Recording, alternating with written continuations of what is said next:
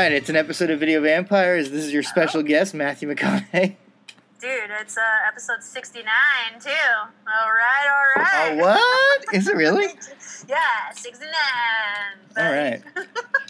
Ah, man, the, the dumbest. I, I still laugh every time, but I mean, it's the dumbest thing that it's. It's the number sixty nine has become the joke that is so bad that now it's funny again because it's just it's gone past the. Oh, Yeah. yeah, I, I like to dive right into the 69 joke. I don't know why. I think it's so funny. Like, anytime my, you know, I go like 69 miles an hour, if it's like 69 degrees out, I like send it to my friends because Yeah. I'm a child. No. I'm like, guys, 69, get it? They're like, dude, shut up. And which is probably what people listening right now are thinking too. Like, all right, guys, move forward, please. Dude, well, speaking of, it, it, it's funny because I think the what was it? The biosphere that was in the news recently. Everyone kept talking about it. Um, I don't remember why because I didn't click on it, but it it made me think of Biodome, and so like these are the comfort movies that I've been watching lately. So I rewatched Biodome for like the first time in in probably like 10, 15 years, maybe even longer. I, I don't know. And uh, it's so fucking dumb.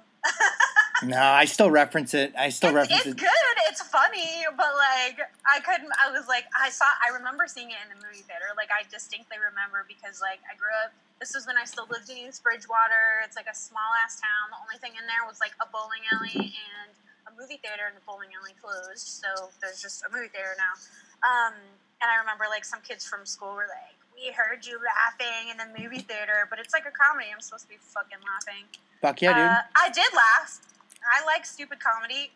I I loved Pauly Shore. I thought all his movies back then were so funny, like Son-in-Law. Oh yeah, I still I still watch Son-in-Law on Thanksgiving, but Biodome and uh, Biodome's the one that I still enjoy, but I can't Duty. defend it. Hmm. Jury Duty. Do you remember that one? With Tia Carrere? Tucci. Oh wait, is she in that? Oh, she is in that. Is she? Yeah, I think so, right? I don't, well, there's In the Army Now, and then there's Jury Duty, which sometimes I mi- mix up, but I'm pretty sure Stanley Tucci's in Jury Duty, isn't he? Oh God, I have no idea. I mean, um, Jury Duty's pretty cool. that's not the one that I. That's that's one of my. That's the one I I'm the least familiar with. But Biodome, I've spent a lot of time. it's really it's just so it's it is fun and stupid and it's like kind of lighthearted you know at the end they like you know they're like no we're gonna take care of the we want to we don't want to be disappointment. We want to like take care of the the environment. And it ended up pretty good. And it, it- honestly it's still a fun movie. It's it's just silly and fun and i really did like it. Um speaking of silly fucking movies i watched serenity. The Joss Whedon one. no, the Matthew McConaughey and All right, all right. Movie. So it's really funny because um, you know, uh, especially now, so many people are joining like movie groups, and so I, I follow um, Oscalope for a while, and so every Monday uh, they you know put a thing up like, hey, what did you guys watch? And so I got into it with them because I was like, I watched Serenity, and I it's just really fucking bad, and they were like, it's good.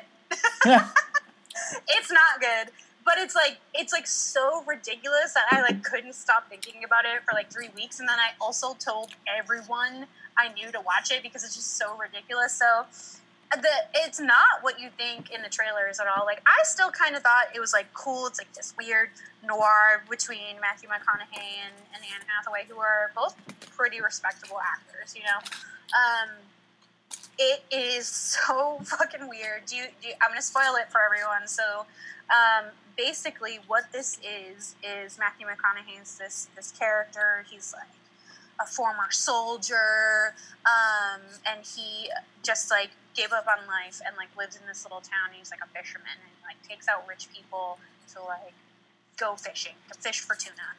Um, and then like one day his ex-wife like comes back into the scene and she wants him to take out her abusive um, husband and uh, and she basically wants Matthew McConaughey to kill him. Now here's the kicker. It's actually a simulation. They're in a game that Matthew McConaughey's son in real life created, and Matthew McConaughey is dead in real life. So they're in a simulation game that the little boy created because he hates his abusive stepfather and wants him to die. So this is that's the movie, and it's just so ridiculous. Like Diane Lane's in it, but like, what, what the fuck for? You know, she doesn't do anything. She's just like some weird like person who pays Matthew McConaughey for sex, which is also weird because like the kid is just like, this is cool. My dad would do this. He would totally be like a male prostitute. Like it's so fucking weird. It's just and like the acting, they're both overgiving. Well, actually, Matthew McConaughey is overgiving, and like Anne Hathaway is trying to play that like you know the femme fatale, and like uh, it's just it's just so absurd, and I can't get it out of my head. Uh, so that's Serenity. Um, and then I've rewatched two things that we've talked about before and we've seen. Um, I rewatched Prometheus, and no matter how many times I watch it, I still can't tell if I hate it or not. And it's weird because it has a lot of really great scenes in it, and I think some of it's so cool, and then other parts I'm like, this sucks. And it's weird. I no matter how I probably watched it like six times, and I just like can't figure out whether I like it or not. Um, and then another thing that I rewatched, um, actually three of them. Uh, I rewatched Us, which uh, the Jordan Peele movie. Uh, it's just fucking brilliant. Every time I watch it, I find more and more about it that I like.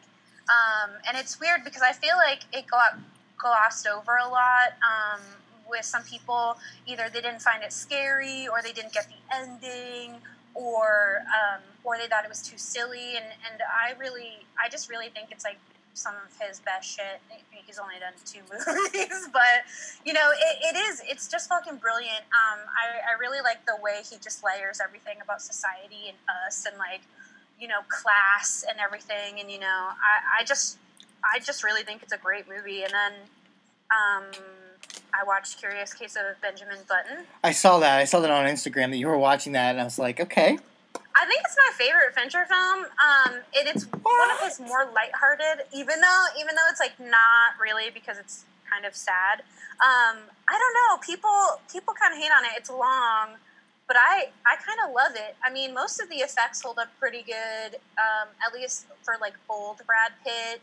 Um, Cate Blanchett in it is just like a fucking dream. Like every time she's on screen, I just like melt into a pile of mush because she's just like that charismatic and like beautiful.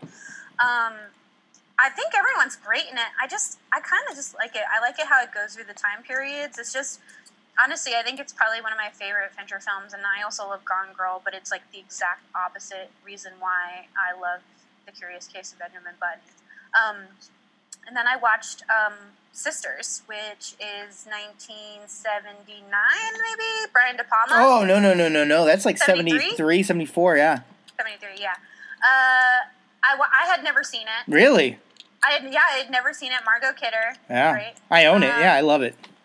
I, it's really weird. I that's one that like I couldn't tell if I loved or hated. Like I don't hate it, but it's got like really levels of frustration for me. Oh, of but course. also like any um, type of movie that like takes a, a semi hysterical female where she's you know where she's trying to be like, "Hello, I saw a fucking murder," and the cops are like, "We're gonna throw you in jail," or she gets put into a mental institution. It's like so maddening to me. But, yeah, but um, it's not. It, it, look, here's the thing: is I will I agree with you, but also De Palma kind of like look. If I was getting murdered I wouldn't be, you know, by some by you know a crazy split personality woman. I would not be going up to the window and scrawling help with my own blood. You know what I mean? Like I feel like, and if, if somebody told me they saw that, I would be going. If I was like, say I was like Charles Durning or I was the other cop in there, and I'd be like, wait a minute. So this guy, he took the time to write out help on the fucking window instead of doing anything else, and you expect me to believe? You know what I mean? Like that's not I don't think that's. I think it's just De Palma not being being like a great writer in that. I love Sisters, by the way, but I mean, I also like that's one movie I'm always like, what, what, you know, like. Because that moment before that, when he comes back, I don't want to give anything away, but when he comes back with the cake and he's like trying to wake up Margot Kidder and everything like that, or when mm-hmm. scares every time. I know what's going to happen. Great scene. It is because it's so immediate you know, there's like no time for you to. Re- you're just like, oh shit. Yeah. Like this, he he was like doing something nice and happy, and it's like, damn, dude, like, uh, her. I know she's like Canadian, but like her French accent was just like, I'm like, come on, dude. I love Margot Kidder though. I do too, but like, I was just like, what the fuck is this?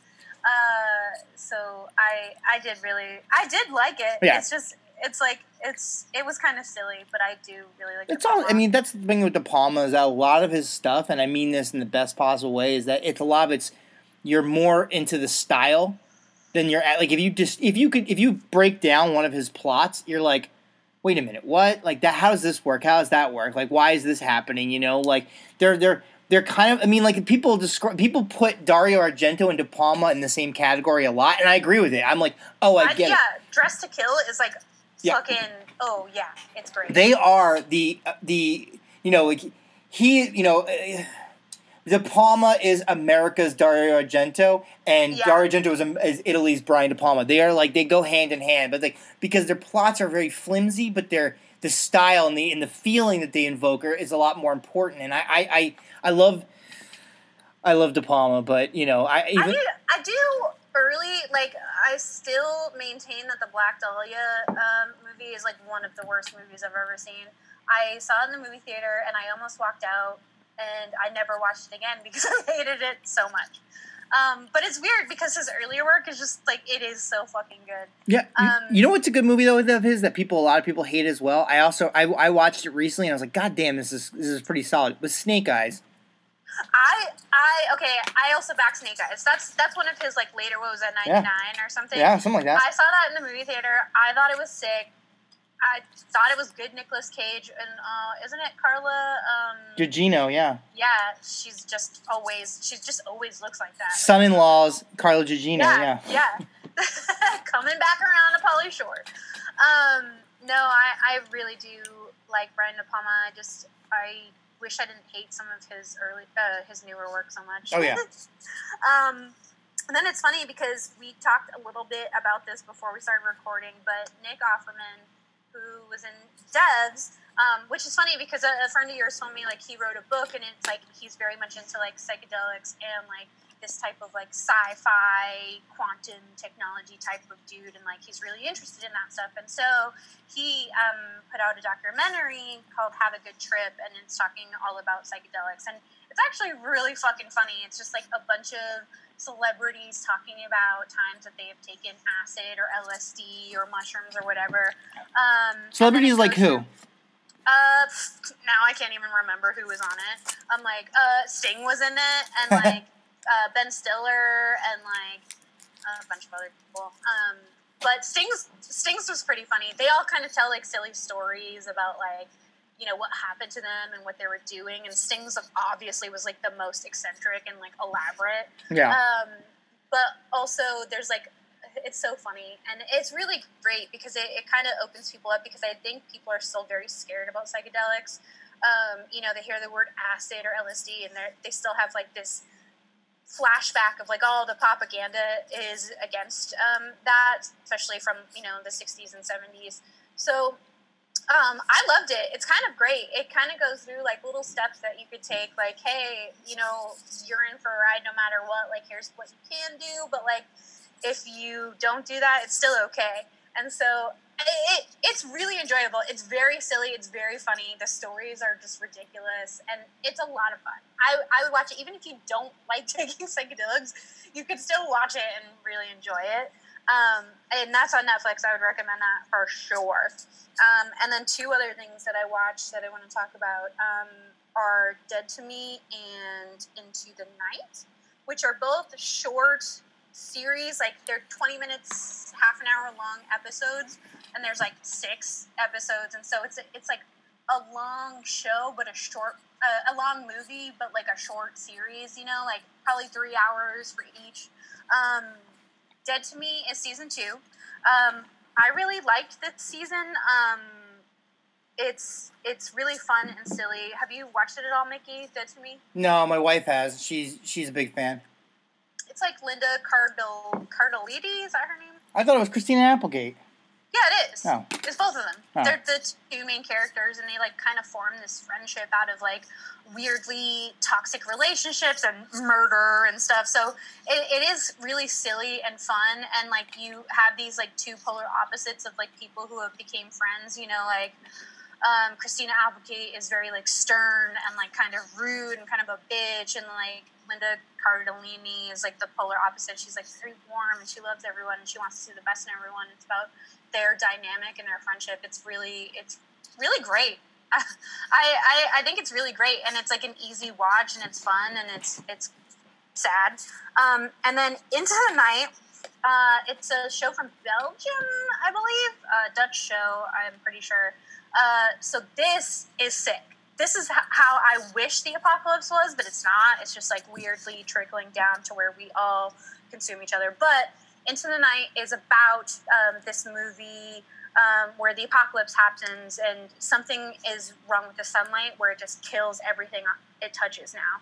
Um, and so there's actually a plane that has taken off in the night, and now they're getting all this information about how the sunlight is killing everyone. And so they're like one of the last survivors on Earth. So it's about them just going from night to night to night and like airport and like all this stuff to find out like how they can live and like what they can do and who else is alive.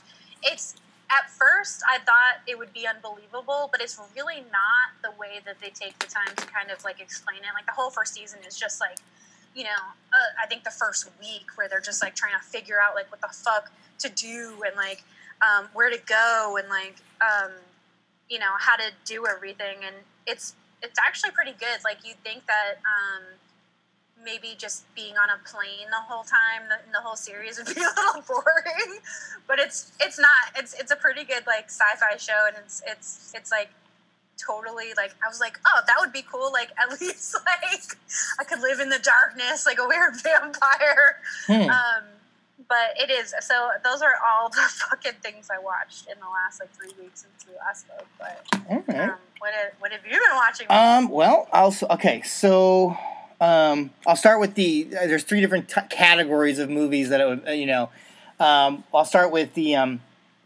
So, um, the other night, my wife and I, you watched, you rewatched Us. We rewatched Get Out, which I hadn't seen since I saw it in the theaters, and I'm like, God damn! Like, if, if if, you know if you're a writer or a filmmaker or anything and you're you you you're struggling or whatever and you, you watch this movie it, it on one hand it will make you smile because you're like god damn like you know the movies like this exist and then it'll also make you go crazy because you're like this was his first fucking movie and he like he hit a you know it's like his his first at bat and he hits a home run and you're like god damn it like um which is great you know uh, I, I really I, I forgot how awesome get out is um, it's awesome. You know, it's it's fantastic. And then um, I watched a movie that I recommend that everybody watches. It's fucking insane. It's a movie called The Apple. Um, and now, if you haven't seen The Apple, I recommend you find you, you got to find this documentary fo- first called Electric Boogaloo, the the the Canon film story, and it, it, the that's a documentary about Canon Films, which in the late seventies and early and throughout the eighties was this production company run by these two Israeli uh, cousins. You've seen a lot of the movies yeah, that they I was gonna put- say I can like see the icon in my head. Oh, absolutely. And in fact, Texas Chainsaw Massacre 2, which is one of our episodes we covered, that was a canon film. Um, one of my favorite canon films is a uh, this crazy Van Damme movie called Cyborg, which was Oh yeah. which was supposed to be a sequel to another canon film, which was Masters of the Universe, the movie, but they couldn't. They Mattel withdrew their their their rights, so they basically took some of the leftover sets from Masters of the Universe two and made Cyborg with Van Damme, which I think is one of the creepiest and coolest. It's one of those action movies that kind of like is also a horror movie, in my opinion. Um, mostly because the fucking villain is fucking terrifying, but um, the guy Menachem Golan, um, who was one of the two of uh, Canon Films, he directed this fucking insane musical eh, called The Apple, which was about the future, uh, and by the future I mean 1994, where um, this music organiz- this mu- music company um, has now taken over the fucking world pretty much, and this it's basically like they they, they there's these two singers. One played by uh, Catherine Mary Stewart, who was in Night of the Comet and Last Starfighter, and she's just this awesome actress. Um, but she um you know, she basically gets seduced by the allure of, of you know rock and roll fame and like, and it, there's a lot of clear like religious like metaphors in this this movie. Um, I, I can't spoil anything because I don't. It's so fucking insane of a movie that uh, I don't know. I don't know what to tell you. But you know, I remember our buddy Diego was was hitting me up while I was watching it because he had watched it a few weeks ago or a few months ago, and uh, we were just talking about it. And I was like, he's like, well, what did you think ultimately? And I was like, you know what I think is that it took a lot of fucking balls for everybody involved to make this movie and to put it out in the theater and put it out in the world. So whether or not it's a good movie or not, it took a lot of courage to make because it is fucking insane. Um, it's watch it. It's camp like times a hundred. I like. I don't know if they're trying to make a Rocky Horror Picture Show type sensation Oh. or if they're just trying to make like I don't know. But like it's one of those things where somebody's like, no, this is this is a legit. This is a good movie. Like I'm gonna make this movie because the world needs to see this. And then you see it, and you're like, man, like I don't know what bubble you're living in, but I'm I'm in love with it. You know, um, because it's it's no one could make that movie and think that it's going to be like it's going to change the world. But I don't know. I love it. You should watch it. It's on Prime. But um, Okay.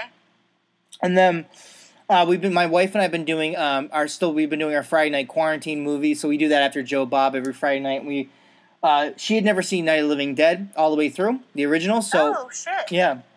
So we watched that because I felt like it was very uh, fitting for the time period. And uh, we also, the most recent one we watched was Death Race 2000. Um, oh, I saw that. I saw that in your stories, and I was excited. And I was like, "Wait, I, it's it just started. It was like the opening credits. I was like, I'll wait before I say anything." yeah. Um, she had never seen that before either. And I was like, you got to see that one. So, and then, um, and then we, I've been watching Joe Bob every Friday, which is funny to me because, um, so the first uh, you know, a few weeks ago, I, I, watched these. By the way, like on um, on uh, the first episode two weeks ago or three weeks ago, I watched it with Diego. Like we we did a, a, a social distancing um, viewing together because like whenever when Joe Bob was on last year, I would have people come over, we would watch it. And every time he does his marathons, I have people over. It's like one of the things. So it's just it's it's been the rough. It's on one hand, I'm so glad that Joe Bob, his last drive-in, is is back. On the other hand, it's like I'm so crushed because as much as I need it right now, I'm also like, oh, one of the fun things about this is watching it with People. people. But um, we, you know, he did Maniac, which I was like, oh, what do you know? We did that uh, episode, and then he did Heather's, which I was like, really. Uh, I mean, it's one of my. It's it's that movie's in my top ten of favorite movies of all time. So it was really cool to see him do that one. Um, and then a week later, I watched it with Steve Sears, uh, who you know we had on the very beginning of the podcast. Uh, writer Dave Made a Maze me and him watched it, and we watched, and he did. Um, he did brain damage, which was another episode we did, and uh, Oh, deep red. Yeah, so two New York episodes we did. He, you know, Joe Bob ended up doing, but he did brain damage, which was a delight because uh, Joe Bob knows Frank Henenlotter. So I mean, like he re- like he doesn't even have to dig deep for information. He just knows the information because he actually knows Frank Henenlotter. So it was really cool to listen to him talk about that. Um, and then he did um, Deep Red, which I actually haven't watched in ten years, maybe longer. And I actually, when this whole yeah, and when this whole I thought because um, I don't know. I can't remember if it was Beyond Fest or just the Egyptian, but they did um the Deep Red at, at the theater, and Yeah. that's where I saw it, and it was fucking great. I thought they, I think they were doing I they were think that's there. Argento's best. Uh, I think I mean I still love Suspiria, you know, and Phenomena, I love Suspiria, but I think Deep Red's better. well, yeah. And, and funny thing is, when this whole stay-at-home thing started, I was like, I wrote a list of stuff I wanted to catch up on, or I wanted to see in general. And one of the things I wanted to catch up on I was like, I haven't seen Deep Red in a long time, so I put down my list. And then Arrow did that awesome digital sale, and then Joe Bob covered it, so it all worked out. But um, this most recent episode, the one on Friday, he did Troma's War, which I also thought was funny because we did Class of Nuke 'Em High last. Um, Troma's Yeah, War. we, we vibing with Joe Bob. Yeah, we are. And then um, he did One Cut of the Dead, which I don't know if you've seen that. It's a newer film. Mhm. Uh, I recommend after you after we record this, you should watch it on Shudder. Um, One Cut of the Dead was the most fun I've had watching a movie in a long, long, long time. I loved. Wa- I mean, I was. It was like I was laughing and I was like clapping and like my, my wife and I like my wife and I don't always mesh well with tastes. You know, a lot of it's me trying to bring her into my world and vice versa. Um, we both thoroughly enjoyed this movie, but at the end of that of the movie, Joe Bob gave a monologue where I like ugly cried. Like I was like bawling. My wife was like, "Are you okay?" And it was this speech he gave about like because I mean one of the things you have to understand about One Cut of the Dead. I don't want to give anything away, but like it's a zombie movie, but it's also a film about film. And he uh-huh. was basically talking about anybody who's you know struggling trying to make films or like you know whatever and like where I see myself at and how like he was basically just trying to like give advice and it was like the most inspiring thing I've seen in a long time. Like it was just such like a, a he dropped the Joe Bob character and was basically like addressing the audience, being like, you know, if you if you're a, if you want to be a filmmaker, stop calling yourself an aspiring filmmaker. Drop that. You are a filmmaker, and like basically just like he's like if you're if you're if you're if you're not making something because you don't have this, you don't have that, you don't need that anymore. And he's basically like you know he was basically saying that now is the time to make stuff because we live in a time period where you don't need to live in LA to make films. You don't need to like have a super nice camera to make. You can make something, and he's like, and it was just this really inspiring and encouraging like monologue that like I just lost my shit. Like I actually had a hard time just describing it now without getting like t- teared up because it was like that awesome. So I recommend it's, everybody. It's like well, it's so hard to like feel anything because we we talked about this because you know the whole world is just like yeah in a box right now. You know what I mean? And it, I feel like it's so hard to be creative. And so when you hear someone you admire say something that's like inspiring, it's like it it makes you feel, and then you're like, oh, I fucking forgot what that was like. yes, know? yeah, and it, I was like.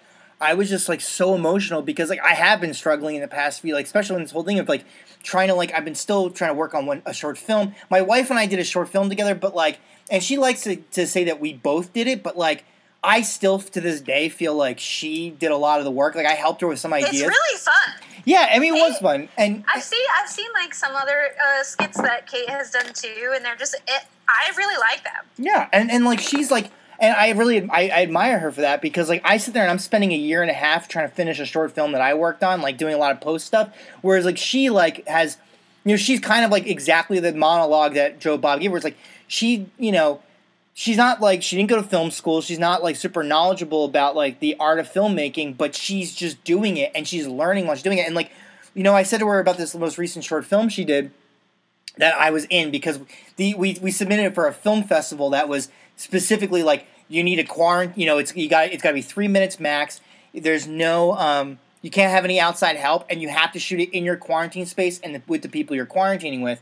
And so it, it was a lot of restrictions. And so obviously my wife was like i need you to be in this thing and like she you know again she came up with this idea and i helped her out with a few things but like she really like you know really did a lot of it herself and i feel like it's better than the last thing she did and, and before that so it's like i'm always like you know she's feeling like if she, anytime she's feeling down about stuff i'm always like hey look you have you know you're getting better every time you make something and also like you're you're it's good you know and like and and you know it was i was really impressed but like i've been just feeling like creatively you know stifled by myself. So watching that Joe Bob thing really really meant a lot and like I really recommend people like, you know, especially anybody who's like whether they're a writer or anything like, you know, a filmmaker or anybody creative or even not creative, just watch that episode because first off, Troma's War is insane and the interview with Lloyd he had Lloyd Kaufman on there, which was even more insane.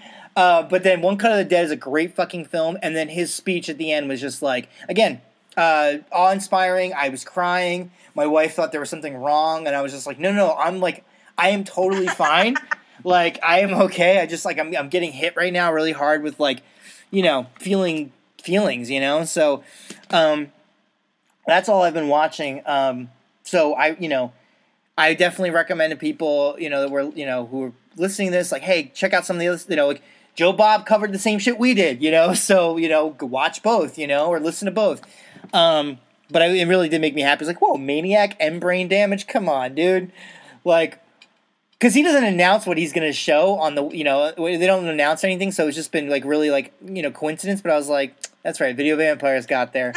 um, I feel that way all the time because, uh, you know, eventually you come full circle with like your surroundings, I yeah. guess. So like even anti CGI, who it's funny, who I got the next movie from, he posted about it. But I feel like sometimes we're on the same wavelength because we've done episodes, and then he's posted like the same exact things, and I'm like, holy shit! Like we're on the same vibe, you know.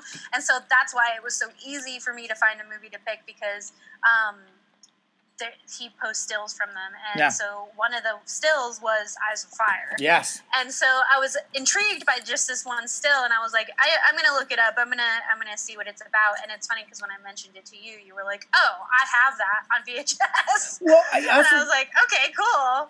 I think it's funny because I think um, last April when my wife was when my you know when my wife goes away on vacations, I that's when I usually have my own little solo film festivals, and I remember watching. I think I actually mentioned it on the episode that we recorded after that, being like, "Oh, I watched this weird movie."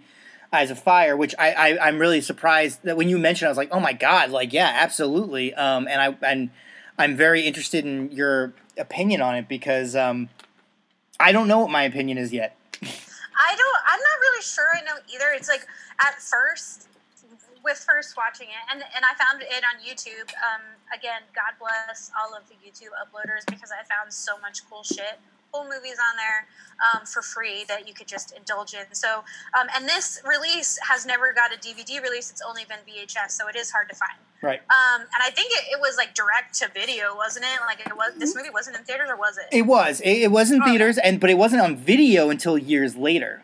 Oh, okay, okay, that makes sense. Um, I don't know how I feel about this. At, at first, while watching it, I was like, "There's no way that this movie can be good." Um, and there's a thing, you know, like it, it's weird now because uh, with technology, you have period pieces that feel like you're in that period. And at first, while watching this piece, I was like, "This is the '80s. It feels like the '80s, except everyone is just in costume."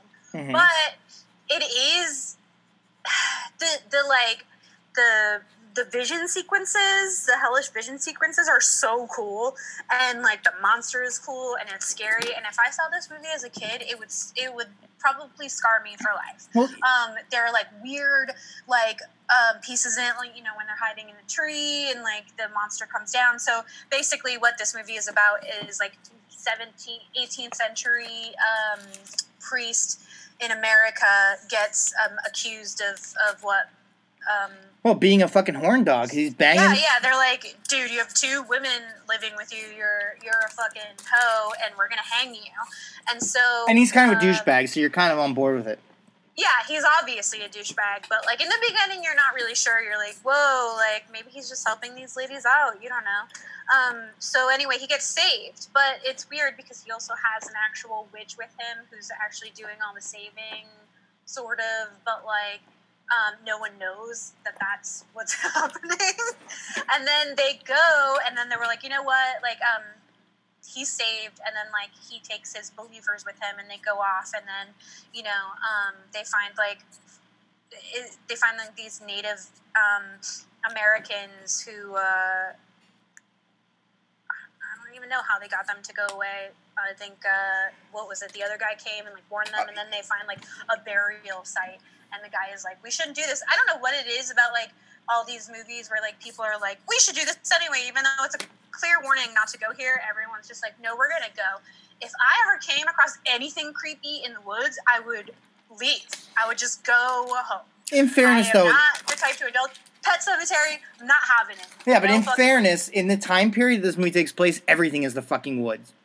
You really would yeah, have. that's true. You're in like the, uh, I think it's actually shot in Missouri, which I can't even imagine what it actually was like um, back then. But it's like, uh, I, I also I feel like it would be the opposite though, because everything would be scary. If I saw like feathers all over this like tree in the middle of the woods, I'd be like, not fucking touching that shit. Like, gonna go back. We should go back. But um, and then like all hell ensues because they go into this sacred ground. It's like actually like a hell dimension. I'm not really sure. Um, they find a little girl. She actually might be the devil. Not. I don't really know.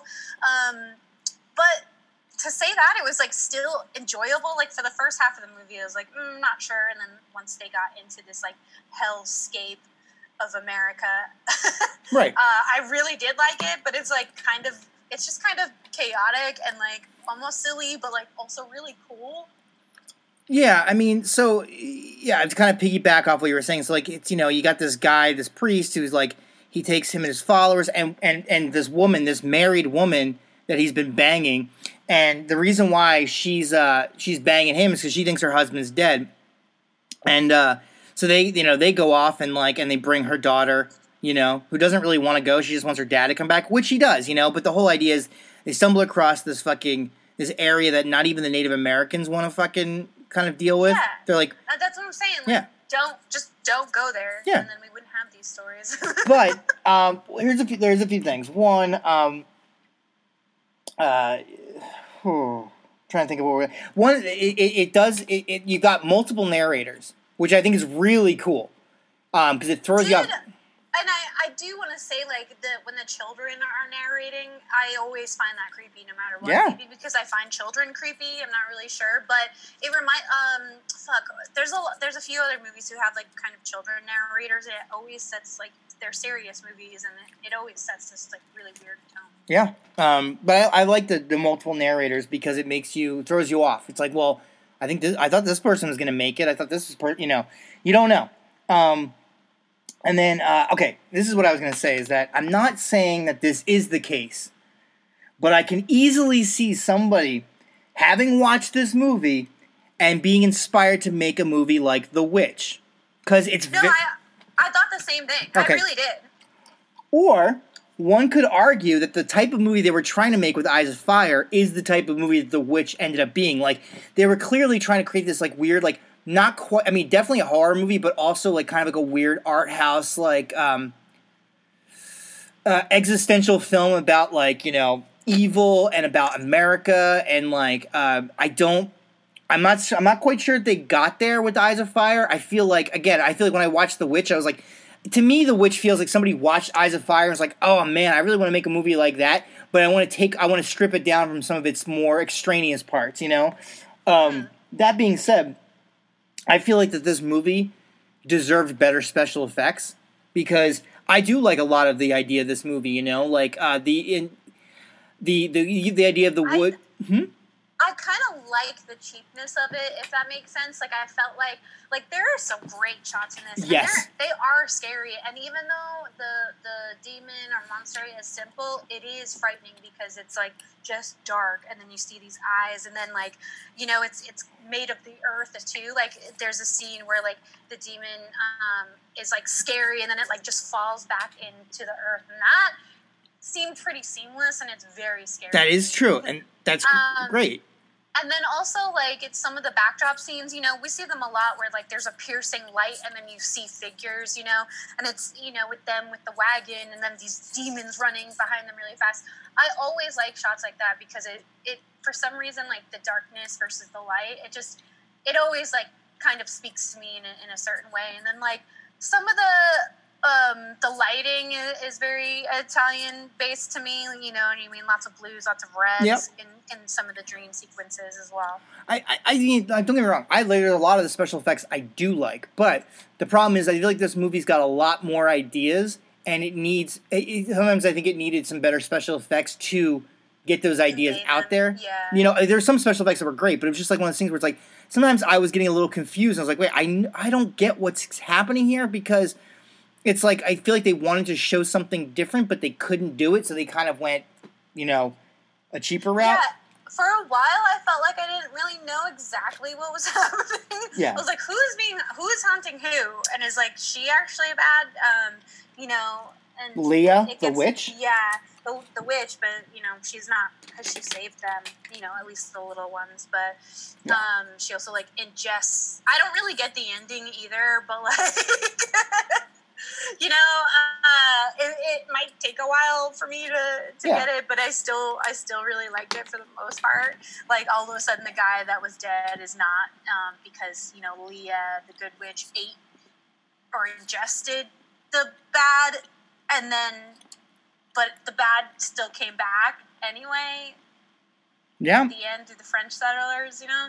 I don't really know. I'm not really sure what that's supposed to mean. Maybe the French are evil. No, no. I, I took it as like you know that like it's gonna keep going, like this this battle between good and evil, Yeah. the good witch and the bad presence of the forest are gonna cause because like you know she also sees the good witch and tells her that everything's gonna be okay. You know what I mean? Like it's yeah. I I don't know. Someone someone wrote like it's like uh, someone saw Scarlet Letter and The Exorcist and wanted to combine them. That's- and I that's thought a that good was one. kind of funny. yeah.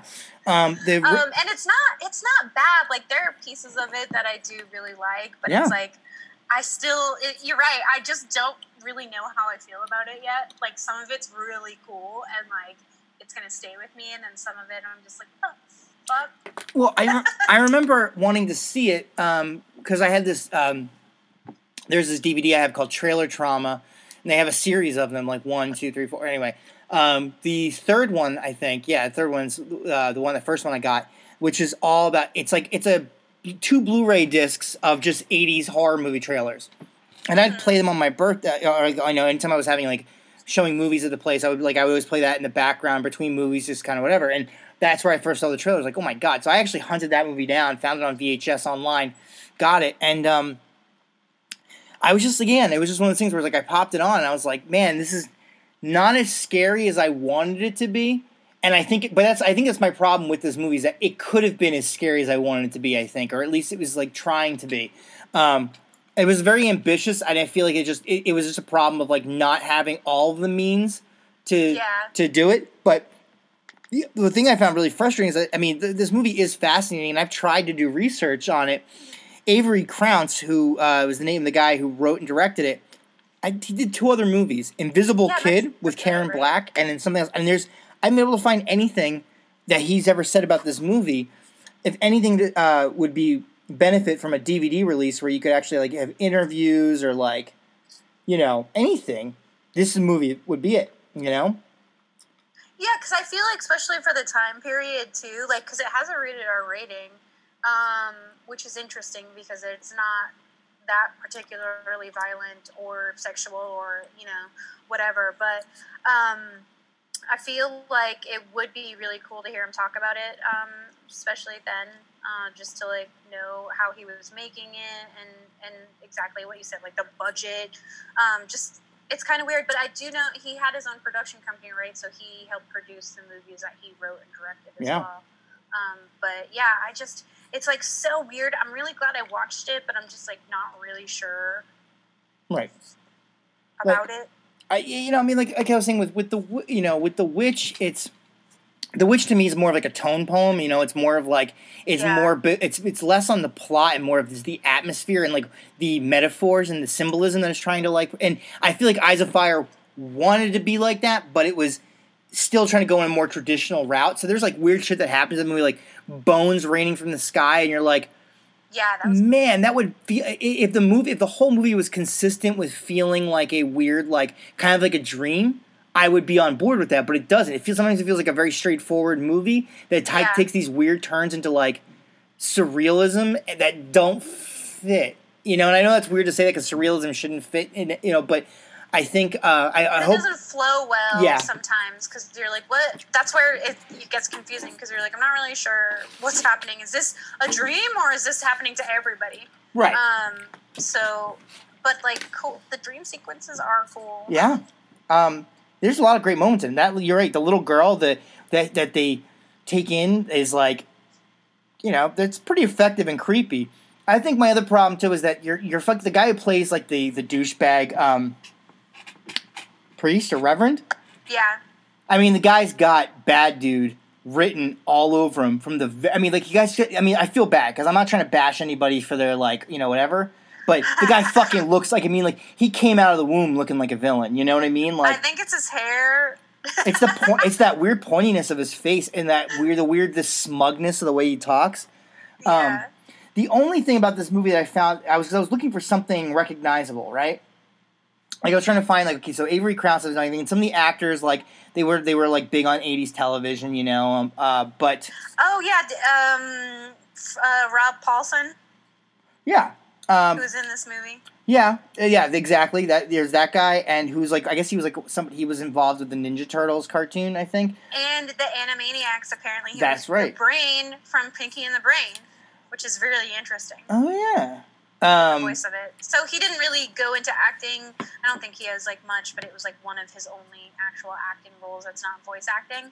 Yeah, I mean the one thing I was gonna say, the one thing that's that's you know, this per, the, the one familiar name though that I saw on here, and I I, I didn't realize it until you know, I I, I, I afterwards was Brad Fiedel or Fidel, who is the composer Oh He- yeah, for Terminator. for Terminator and for Fright Night and for you know it's like and this was this was one of his uh, first movies that he did, um, and I was, you know, I was like, I think the score is actually really good. There's, like I said, there's a lot of things. There, there, the things that are effective in this movie are very effective. It's just the problem is the things that aren't so that don't quite nail it really Don't. don't yeah. nail it. You know, like it's Yeah, it's like so. There's that point. So too, um, the the witch finds out, you know, that the priest ended up like killing her mother. oh yeah, Um, and so there's that weird part where they're just like in a field, and he's like just loudly talking about it, and then Yeah. like he looks and she's there, and he's like, "Oh, it's like you didn't fucking like." There's only five of you, all right? yeah, Like, exactly. Also, like sometimes, like it's really funny because the children get lost very easily. It's like you're not watching them. Like you have one job, and that's like to make sure your kid's okay. Like there was there was one part which I thought was really funny where like she was looking for her sister or whatever, and uh, her sister was just like lying on the ground right in front of her, and I was like, you can't fucking see her.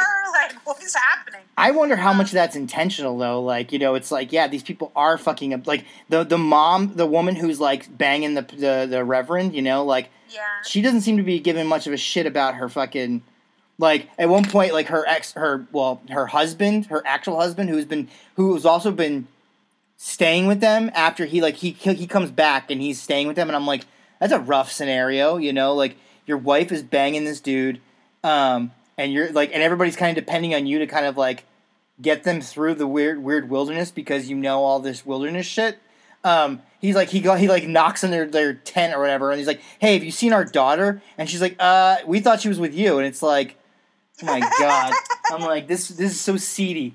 Um, You're like, what? uh,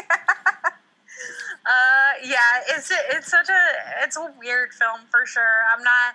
It's just strange, and Yeah. I do really like it. And I wish he made more stuff because you know, as people who progress with like their ideas and like you know, it's it would be cool to see what he made. But like you said, he just didn't. he made like the Invisible Kid with Karen Black and and Jay Underwood, who was an Uncle But- Buck. But yeah, I agree.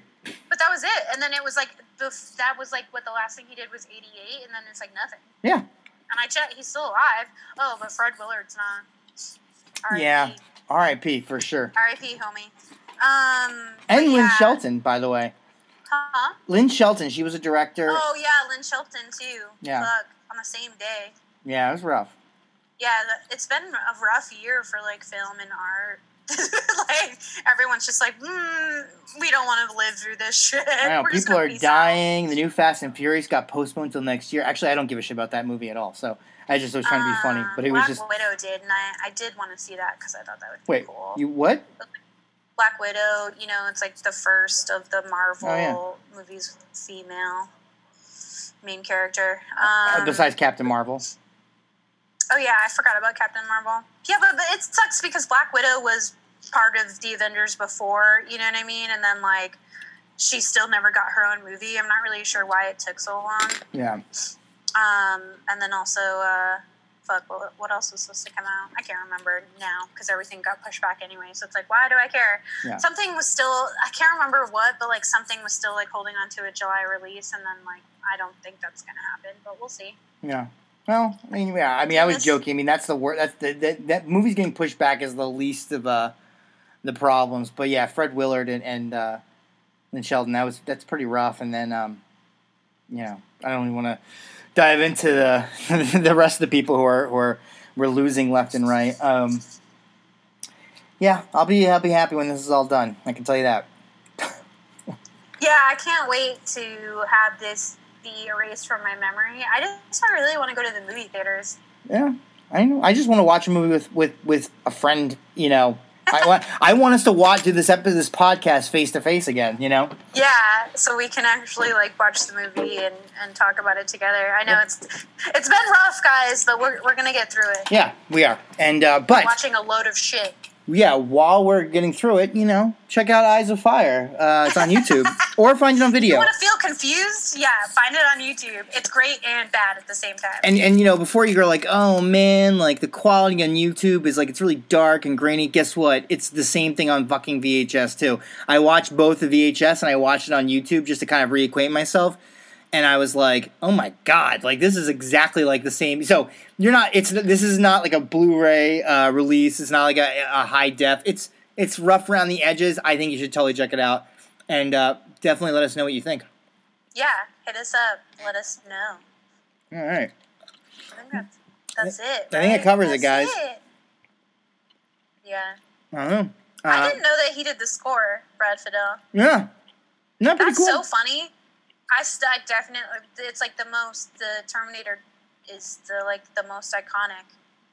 yeah. Um. Besides Speed, which has been in my head. Who did Speed? I can't remember. It's been in my head. Is it John Williams? It wasn't, was it? No. Um, no, someone did it. Someone did Speed. But I, I've had it in my head. I know this is like very unrelated to everything that we've been talking about. um, but it's like bum bum bum bum bum bum. It's really good. I'm gonna look it up really quick before we before we get out of here. Um, but, but the Terminator is also one of the Sure. best scores ever. I also love the score to Fright Night. I mean, like I think I. Yeah, Fright Night. That's right. That's what you said. yeah, that's a good one. Um. I'm Yeah. looking it up. You know what? Speed is a good watch. It is. I know. I've uh, I I was uh, I watched it about two years ago for the first time in a, in a long time, and I I enjoy it still. Speed it. is. I mean, like there's that genre of film that like is. This is the blank of you know like you always have that one movie that kind of starts the trend, and then you have all the follow ups of it's you know like Speed was was marketed as or was was kind of like people were viewed it as Die Hard on a bus. You know, like Under Siege was Die Hard on a uh, sh- uh, naval ship. Um, fucking Passenger Fifty Seven was Die Hard on a plane. You know what I mean? Like, ju- just like um, you know, like one of my one of the favorite movies that we've ever covered on this podcast was, you know, Terror Train, which was Halloween on a fucking train. You know, it's like I do. I, I think that it's rare when you get those derivatives that are really good that are almost that are almost as good as the movie that they're, you know, pulling from. But I think Speed is one of those examples of like, yeah, this was Die Hard on a blank that was actually really good. You know. Um, because a lot of times I think it's like what was the one with Van Damme? It was Die Hard at a hockey rink. Oh, dude, yeah. Uh, fuck, I can't remember. I've been talking about Jean Claude Van Damme more recently because I tell everyone I can about how I met him once. I remember. Of course you do. I won't let anyone ever forget. No. I mean we were also. day of my life. It was when we were working together, and you were like, I, I think I just left the location you you were at because like I was just dropping stuff off, and I think like shortly afterwards you're like, holy shit! oh, you're like, sudden, sudden death. yeah, I remember sudden death. I, I knew. Yeah. I remember the name of it. I was just saying like it was. Oh, okay.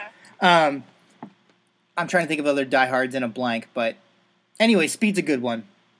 Speed is good. And like fucking you know what? I watch a lot of trash, but like so does everybody. And so sometimes it's just nice to watch something that's like mindless and confusing and that you're not really sure how to feel about it, like Eyes of Fire. So, you know, definitely uh, watch it. It's free. You don't have to pay for it. Yeah. You probably have the extra time unless, unless you have kids. And then if you do, let them watch it with a little uh, weird surrealism.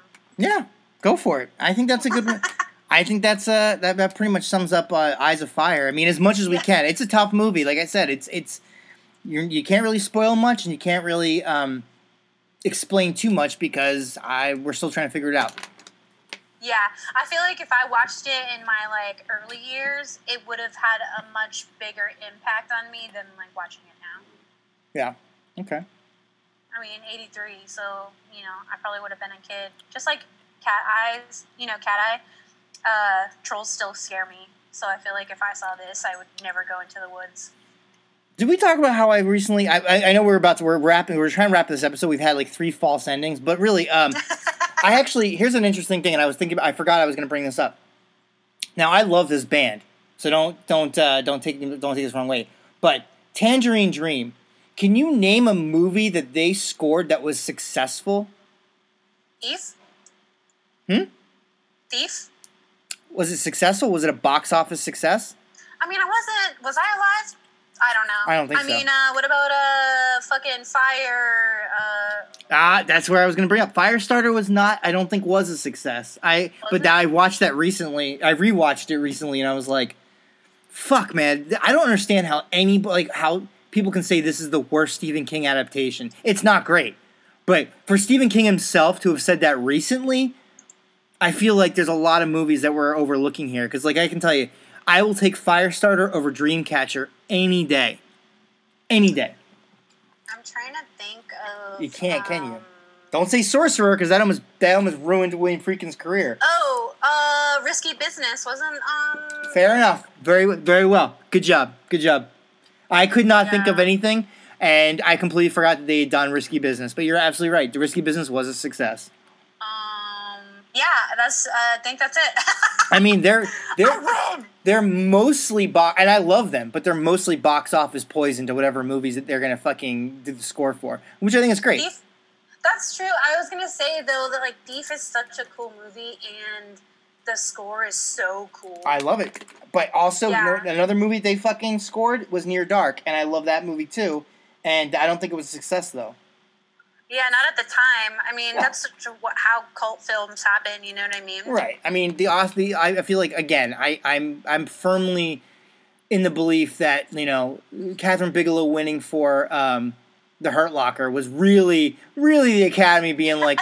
You know, we call we totally overlooked Near Dark and Point Break when uh, when the Oscars were around. So uh, let's just you know what I mean, like kind of like how Al Pacino won for Scent of a Woman, but you're like, oh God, really? Is that that's them apologizing for ignoring him in Godfather Two and literally everything else he had done besides Scent of a Woman um, at that point.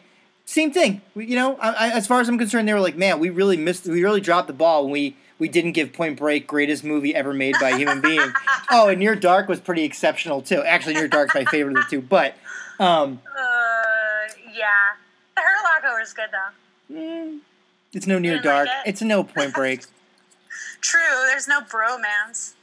Actually, so there's a before we end end. There's actually this group on Facebook, and it's all time action star, and so it's basically a bracket of any action star that you can think of. And I've been going to bat for Patrick Swayze because a lot of people are like, he's not an action star. I'm like, bitch. Have you ever seen fucking Point Break? Okay, totally believable, and that is all action, and that's him too. Uh, also, also, I mean, yes, he is. I mean, Point- Roadhouse. Yeah, I was gonna obviously. say Point Break. Point Break is a little bit. Point Break, I don't, I don't even consider an action. I mean, it's it's completely it's it's an adrenaline thrill ride, but it's also this very deep existential film about you know about discovering the inner, you know, the the crazy, the wild side, you know, and also you know, fucking falling in love with two different people and having to let one of them go, because. Although at the end, I mean, at the end of the movie, he's I don't see Lori Petty with him afterwards when he's back in Australia, and he's so I think she was the one he let go originally. Um, Yeah. but but uh, you know, Point Break is. but Roadhouse, on the other hand, is a fucking action movie through and through, and a wonderful one at that. So yeah, I would I would vote Patrick Swayze as an action movie star. Um, uh, yeah. the fucking uh, Red Dawn. Yeah. And uh, people don't like it, but there's this movie, and I remember watching it. It's like Bad Dog or Black Dog or something. Black Dog. When he's a trucker. Yeah. I like it. Can't help it. Yeah. He's charismatic. All right. And Well, uh, you got That's my where vote. we'll leave this episode. Yeah. All right, guys. Eyes of fire, guys. And Patrick Swayze. All right. Bye. Bye. What are you bringing it there for? It was a time of witchcraft, ahead, brish of hangings, of horror, of magic.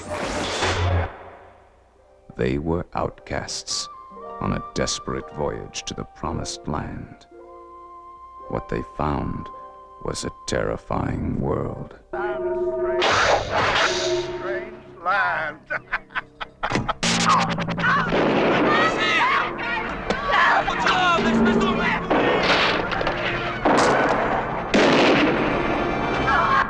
Lost in a forest far from home. In a valley none would enter.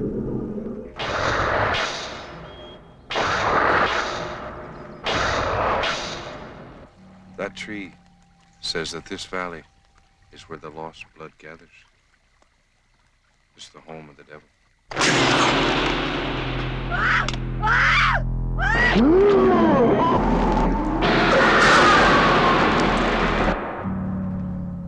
The secret is sleeping in the trees.